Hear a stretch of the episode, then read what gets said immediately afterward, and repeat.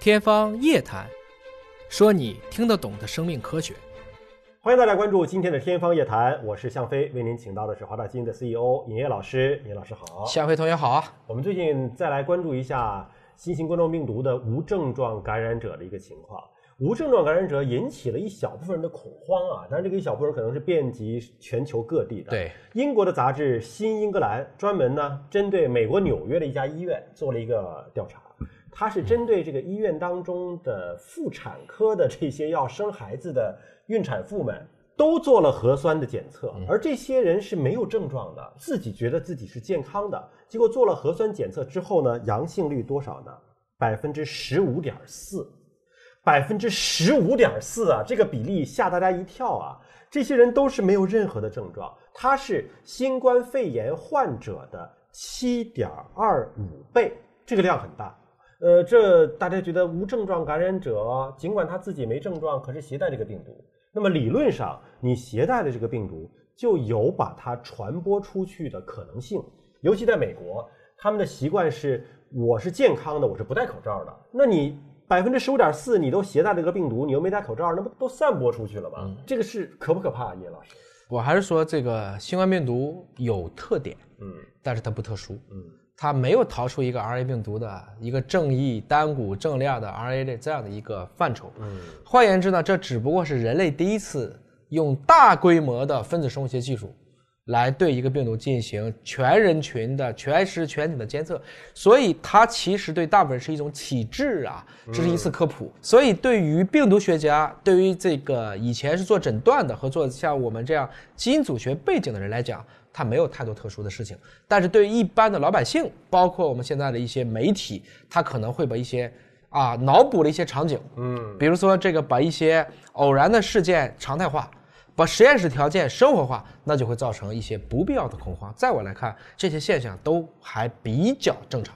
所以，无症状感染者并不是新冠病毒所特有，对吗？几乎所有的病毒，即使埃博拉，嗯，都也有无症状感染者。也就是说，感染了这个病毒的人，他可能自身的抵抗力也好，免疫力也好。压制住了这个病毒在他体内所能够引起的病症，或者说，哎，或者说它不叫感染啊，它仅仅是病毒在他的体内驻留了一段时间，嗯，这个时候能被检测到，但它并不能侵入人体，嗯，是这个意思。就它只是做了这个身体的过客，相当于就是住了一下酒店，嗯，而不是说我在你身体内安了个家，嗯。您刚才提到一点，就是说在核酸检测技术没有这么普及的时候。过往曾经发生过的大规模的细菌、病毒这种大流行的疾病，可能没有做这样的监测过。对，那个时候就说有病症了啊，我判定是是病人。是，如果这个人没有病症，压根儿就不会去给他做检测，可能也没有这个技术检测，是压根儿就不知道。可是，在历史上。有一个伤寒玛丽是非常著名的无症状感染者。对那个时候怎么知道这种伤寒病它就是一个无症状感染？因为当时显微镜已经用上了呀。嗯。当时有显微镜，当时也有相关的培养术，当时从粪便当中可以培养出这种伤寒杆菌的。所以我们知道了这位女性呢就很传奇，她一生都携带活菌，一生都带都带活菌，她感染了五十几个人，嗯，其他人都得了伤寒，她自己没事，自己没事，但是她被相当于她一直处于一个软禁的状态，所以她很愤怒。它是不是应该有特殊的抗体能够抵御这种？我们也不得而知啊。嗯，我们知道所有的微生物，嗯，都不能把它的寄主全部杀死，对不对？对，要不自己就不存在了嘛。是，皮之不存，毛将焉附？所以所有的病毒或细菌或寄生虫，在初期感染人类的时候，总是来势汹汹，经过几代人之后，就逐渐变得温和。我们的人类和这些病原之间也产生了一种从最开始的互相伤害，转向了一种可能凑合过日子，甚至它会整合到你的基因组内，最后大家变成了一种共生的状态。因为从微生物的角度来讲，它更广泛的传播，它的生活状态才更好。就是基因要无限的去扩张和放大。嗯。我们说这个伤寒玛丽，伤寒玛丽实际上刚才您提到了，一生当中传播了五十一例的伤寒，而这里面至少有三例是死亡的，他自己又一点事儿都没有。而无症状感染者也并不是新冠特有，我们提到了类似像乙型脑炎病毒，有很多表现为是隐性的感染，非常高的比例。百分之九十九点六。对，也就是说，只有千分之四的人被乙脑感染了以后才会发病，大部分人都过去了。乙脑病毒很多人感染过，那个意思。没错，是这样。感染完之后他没事儿，没事儿。同时，刚才说到了，就是说无症状感染有可能是微生物的一种要。更好的生存下去的一种策略，但是我想微生物有那么聪明吗？微生物没那么聪明，但是我们和微生物的密码都是基因的。嗯，这个东西并不是说人不想感染就可以不感染的，是我们的 DNA、RNA 这些核酸之间生命的密码，它是自然和道的力量啊。嗯，它们之间是用同等的语言在聊天和沟通，维持着大家彼此之间的尺度和界限。有一本书叫《自私的基因》哈，就是说这个基因就是想把自己的信息传递下来。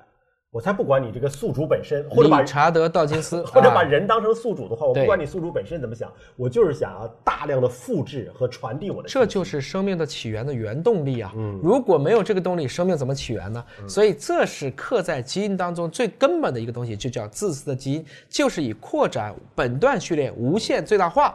但自从有了人类以后，我们可以用无私的人性，因为我们是可以真的做出真利他行为的这样的一个物种，所以我们所谓的人性。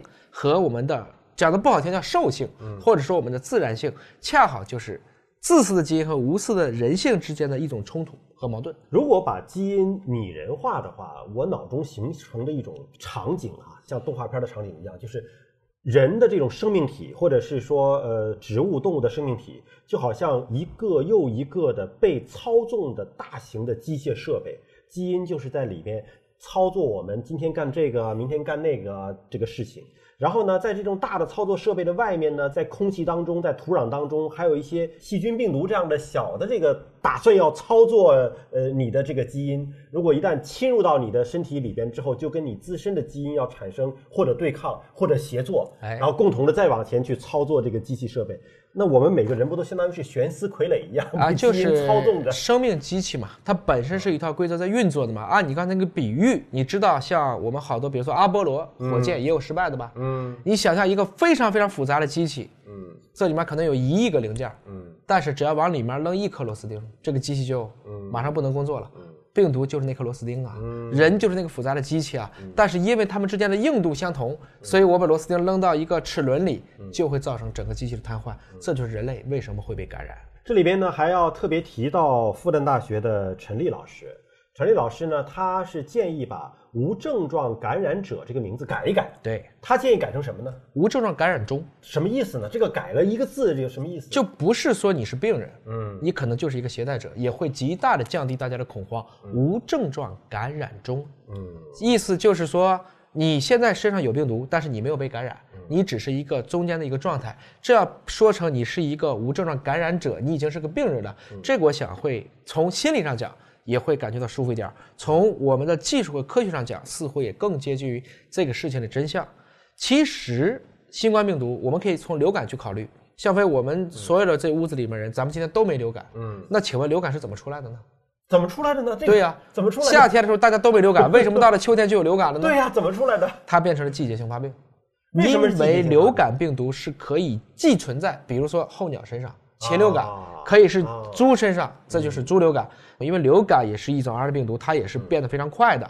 我们当年说过，H N 前面有九个型，后面有十五个型，所以就出来了各种各样的一些组合，H 一 N 一啊，H 九 N 一啊。它可能由自然条件所触发，在某一个特定季节它就出来了。在一个特定季节，因为天气一冷，你的免疫系统低下，流感病毒平时攻不进去，刚好你这几天免疫系统都干别的去了，它就攻进去了。这个时候就开始逐渐的爆发病。这就是叫做社区型季节性流感，新冠病毒也有成为流感病毒类似的这样一个趋势，只不过这是两种不同的病毒科，就是有可能它是常态化的存在，但是随着人体的季节性的免疫力的升高或者是降低，它发病或者不发病，对吧？其实新冠病毒从全球的致死率来看，还是低于百分之一的，它跟重症流感来比，其实还没有重症流感。引起的这种病死率更高。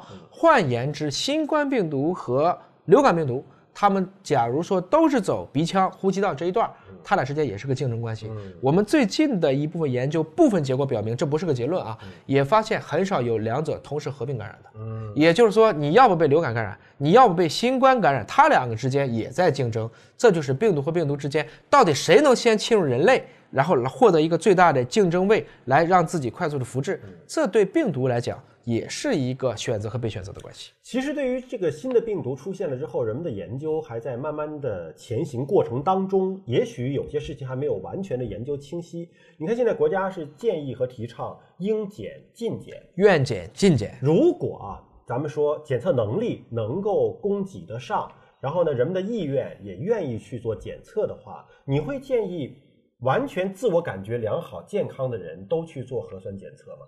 我想，首先要看这个技术它是不是可及，嗯，可及很重要，方不方便，成本可不可支付。比如说，现在我们很多的湖北同事，他觉得自己感觉被歧视，因为他到哪去都要被查，都要被看这个看那个，提供绿码，提供检测。那对他们来讲，检一次不仅仅是他的心理的作用，对，也是外界其他周边的地区怎么去看待他的一个问题。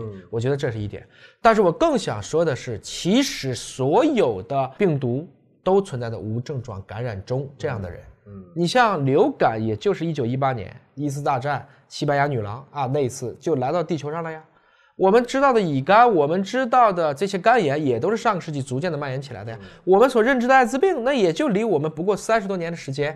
今天又轮到新冠了，这是我们这一代人所遇到的一次新的疾病。但对于在新冠病毒产生以后出生的孩子们，假如说有疫苗，他就会把它当成流感一样去看。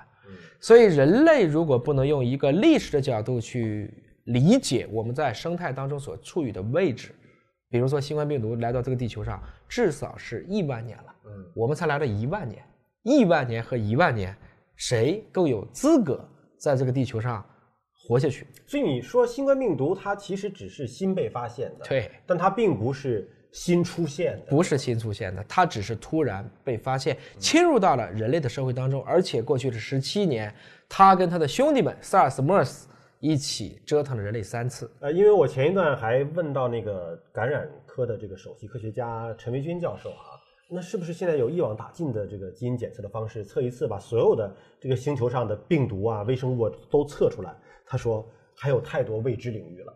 啊，就是这个细菌和微生物，你别看是看不见、抓不到的，但是它真的有太多是我们还未知的、没有被认识到的部分。海洋当中的病毒总量，科学家基本估算过，是目前已知蓝鲸的亿万倍啊。嗯，就是生物量，就算它的总重量。所以看不见不等于没有啊。光学显微镜有了，我们就知道了细菌。电子显微镜有了，我们才认知了病毒，因为病毒都在一百纳米，不在可见光的衍射极限内，所以只用光学显微镜是看不见病毒的呀。所以，我们对微生物的了解和理解也会随着我们工具的进步，我们对微生物学的认知而不断的加深。针对无症状感染者，会不会再传染给别人，或者说会不会再变成有症状的病人？这个我觉得需要大量的临床的数据的一个支撑。啊，也希望大家不要过度的恐慌，能够理性的看待和认知这样的一个事情。因为当你知道所有的疾病都有无症状感染中这个状态的时候，你可能心就能够稍微放宽一点。而随着我们的治疗的方法、医疗资源的充足、药物的开发，甚至疫苗的普及，嗯啊，我相信我们终有一天会摘下口罩，正常的恢复到我们和自然界的和谐相处当中。